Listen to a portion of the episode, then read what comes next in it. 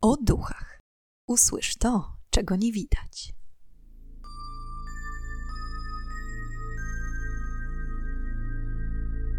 Witam i pytam, czego dusza pragnie. Strasznie miło mi gościć Was na moim kanale. W dzisiejszym odcinku przybliżę Wam legendę czarnej wołgi, która terroryzowała ulice polskich miast w latach 60. i 70. ubiegłego wieku. I choć nie jest to historia związana stricte z duchami, to kilka osób poprosiło mnie, abym zrobiła odcinek na ten temat. A że zadowolenie moich słuchaczy jest dla mnie najważniejsze, to stwierdziłam, że jak najbardziej mogę spełnić Waszą prośbę. Szybciutko tylko chciałam jeszcze zachęcić, abyście pozostawili po sobie jakiś ślad. Komentarz, łapkę bądź subskrypcję. Jest to dla mnie najlepsza forma odwdzięczania się za udostępniane dla Was podcasty. Ale już nie przedłużając, zapraszam do wysłuchania dzisiejszej historii. Czarna Wołga to miejska legenda, która została rozpowszechniona po raz pierwszy około 70 lat temu. W głównej mierze miała działać jako straszak dla dzieci, przestrzegający przed rozmawianiem z obcymi, braniem od nich czegokolwiek, przeważnie słodyczy, czy też właśnie wsiadania do samochodów. Jednak miejmy na uwadze, że w każdej plotce tkwi ziarnko prawdy. Legenda stała się znana z powodu pewnych prawdziwych wydarzeń związanych z uprowadzeniem dzieci. Przez co nie dziwne, że ludzie w niemal całym kraju drżeli o swoje pociechy, a najmłodszych oblewał zimny pot za każdym razem, gdy tylko pomyśleli o czarnej limuzynie marki Wołga.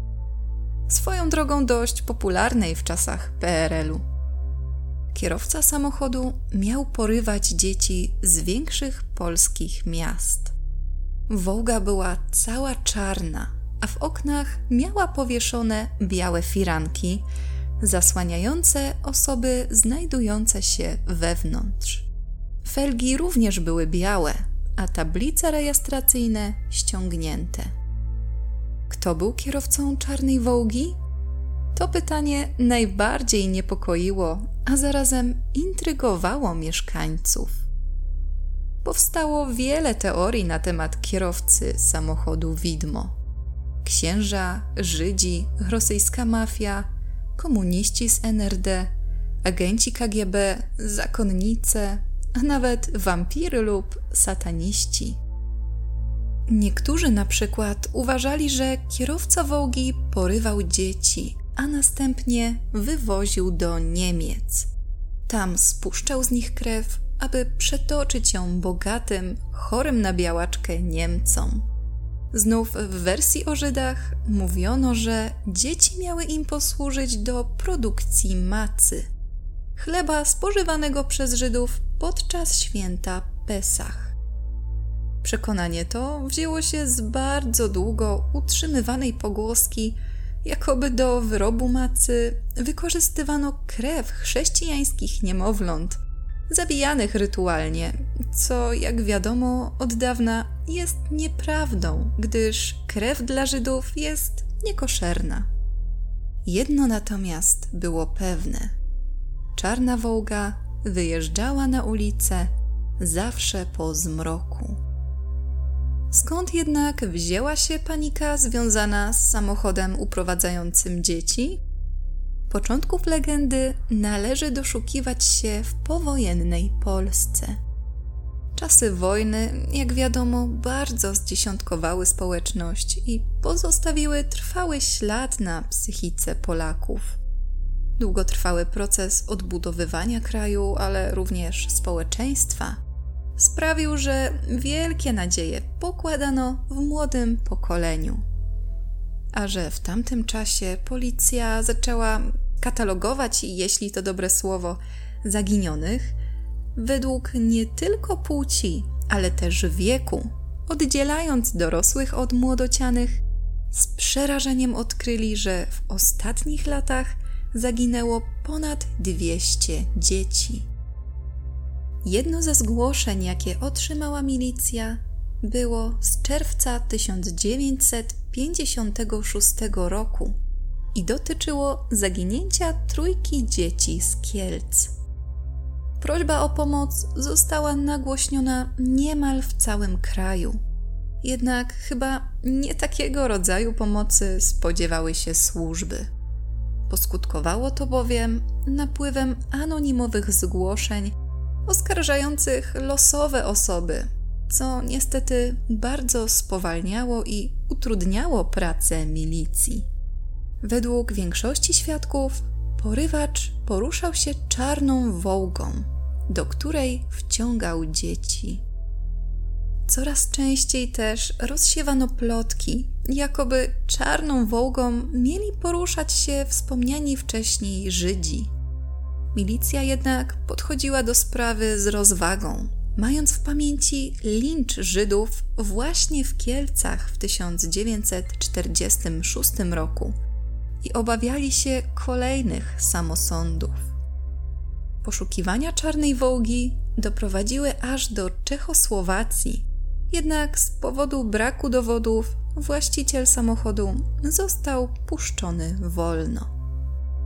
Kolejnym ciosem dla polskich służb i zrozpaczonych rodziców był styczeń 1957 roku, kiedy to gruchnęła wiadomość o porwaniu 15-letniego Bohdana Piaseckiego, syna polityka i przywódcy przedwojennej falangi, założyciela Stowarzyszenia Pax, Bolesława Piaseckiego. Chłopiec został porwany, gdy wracał ze szkoły. W biały dzień, na środku ulicy, kilkadziesiąt metrów od swojego liceum w Warszawie. Szedł wraz z trzema kolegami, kiedy to przy skrzyżowaniu podszedł do nich nieznajomy mężczyzna. Zapytał, który z nich to Piasecki. Wyciągnął z teczki jakiś dokument i poinformował młodzieńca, że musi iść z nim. Za rogiem czekała czarna limuzyna, a w niej jeszcze jeden mężczyzna. Chłopak wsiadł z nieznajomymi do samochodu i odjechali.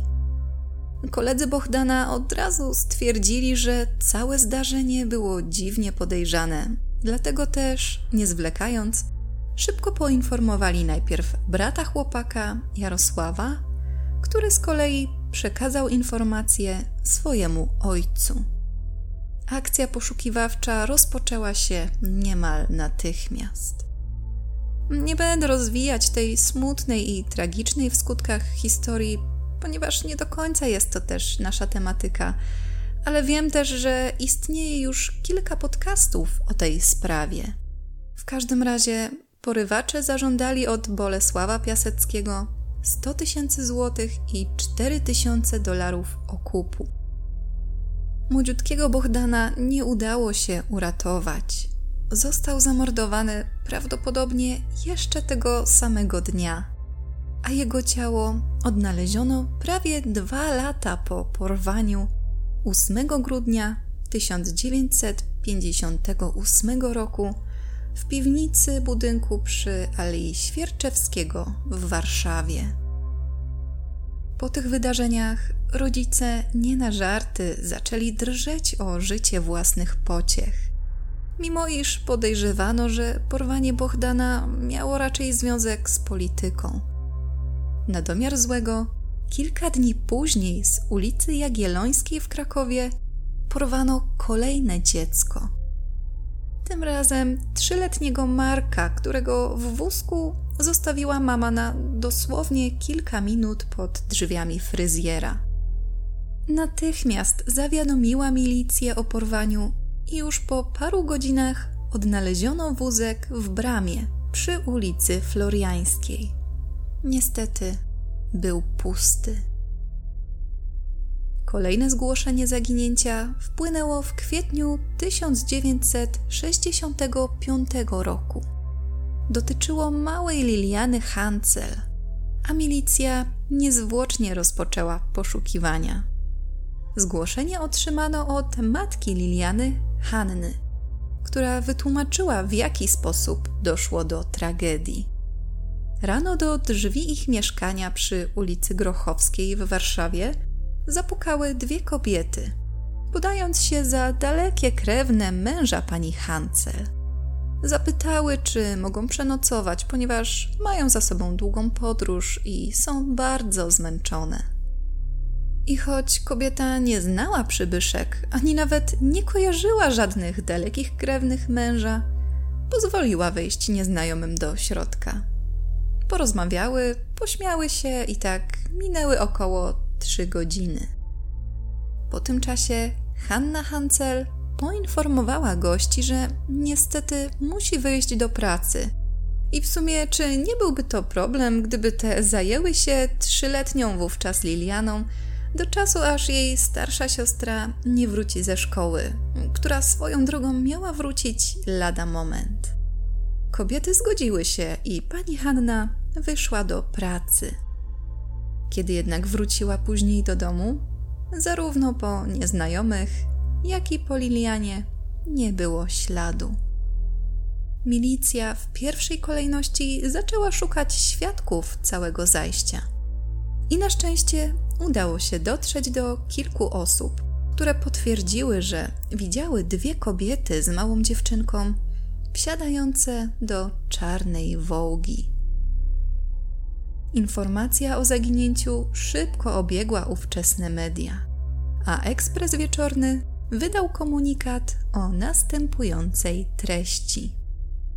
O uprowadzenie dziecka podejrzane są dwie kobiety, które w przeddzień widziane były w okolicy ulicy Grochowskiej, a w dniu 3 kwietnia 1965 roku widziano je z dzieckiem około godziny 13 na rondzie na rogu Alei Waszyngtona i Grochowskiej, wsiadające do samochodu Wołga koloru czarnego, który prowadzony był przez mężczyznę w stalowym mundurze wojskowym. Prokuratura Powiatowa dla dzielnicy Warszawa-Praga Południe w Warszawie zwraca się z apelem do społeczeństwa, w tym również do kierowcy czarnej wołgi, o pomoc w zidentyfikowaniu kobiet opisanych w komunikacie. Nie minęło wiele czasu, a owe dalekie krewne udało się zidentyfikować i odnaleźć w okolicach Młodzi wraz z całą i zdrową Lilianą.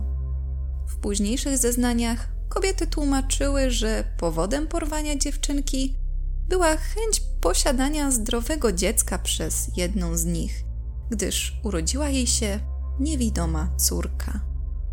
Jednak kim był kierowca czarnej wołgi? Tego nigdy nie ustalono. Wiadomo było jedyne, że był to mężczyzna ubrany w wojskowy mundur.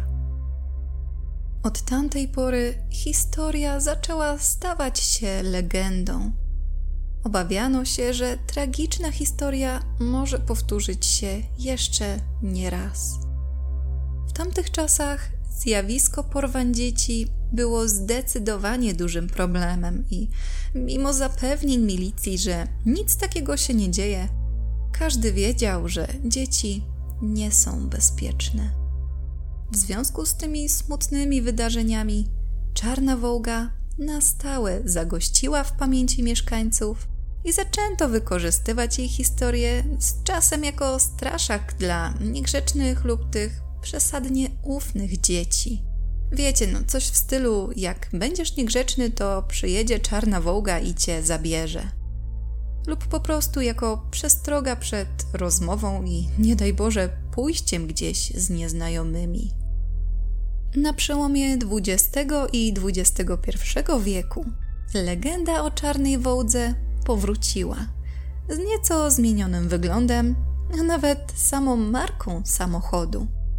BMW lub Mercedes terroryzował ulice polskich miast podobnie jak czarna wołga a za kierownicą miał siedzieć sam szatan. Samochód był bardzo rozpoznawalny, gdyż zamiast lusterek posiadał diabelskie rogi, a numery tablic rejestracyjnych składały się z trzech szóstek. Kierowca szatańskiego pojazdu miał pytać napotkane osoby o godzinę. Gdy tylko te odpowiedziały nieznajomemu, po niedługim czasie ginęły w tajemniczych okolicznościach bądź były mordowane przez samego kierowcę. Jedno było pewne: godzina, którą ofiary podawały nieznajomemu, stawała się odtąd godziną ich śmierci. W wielu polskich miastach narastał strach przed porywaczem. W Siedlcach istniało przekonanie, że kierowca samochodu porywa wyłącznie młode kobiety, a w Toruniu szerzono informacje, jakoby miał to być uchodźca porywający niemowlęta z wózków. Niektórzy znów wierzyli, że kierowcą następcy porywacza z czarnej wołgi był handlarz narkotyków lub członek rosyjskiej mafii. Którakolwiek z teorii była prawdziwa i o ile w ogóle któraś, to można śmiało powiedzieć, że Czarna Wołga to najbardziej znana miejska legenda w historii naszego kraju. Przez dziesięciolecia rodzice posługiwali się historią porywaczy z czarnej limuzyny jako straszaka i przestrogi dla dzieci. Ja osobiście nie kojarzę, żeby rodzice straszyli mnie tego rodzaju historią, ale jeśli kogoś z Was to dotyczyło, to chętnie poczytam o tym w komentarzach. I są to wszystkie informacje, jakie udało mi się znaleźć na temat czarnej wołgi. Jestem ciekawa, jakie Wy macie zdanie na temat tej wiekowej i znanej legendy.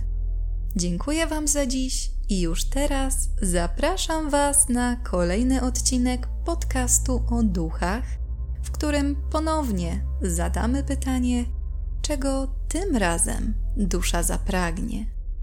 Do usłyszenia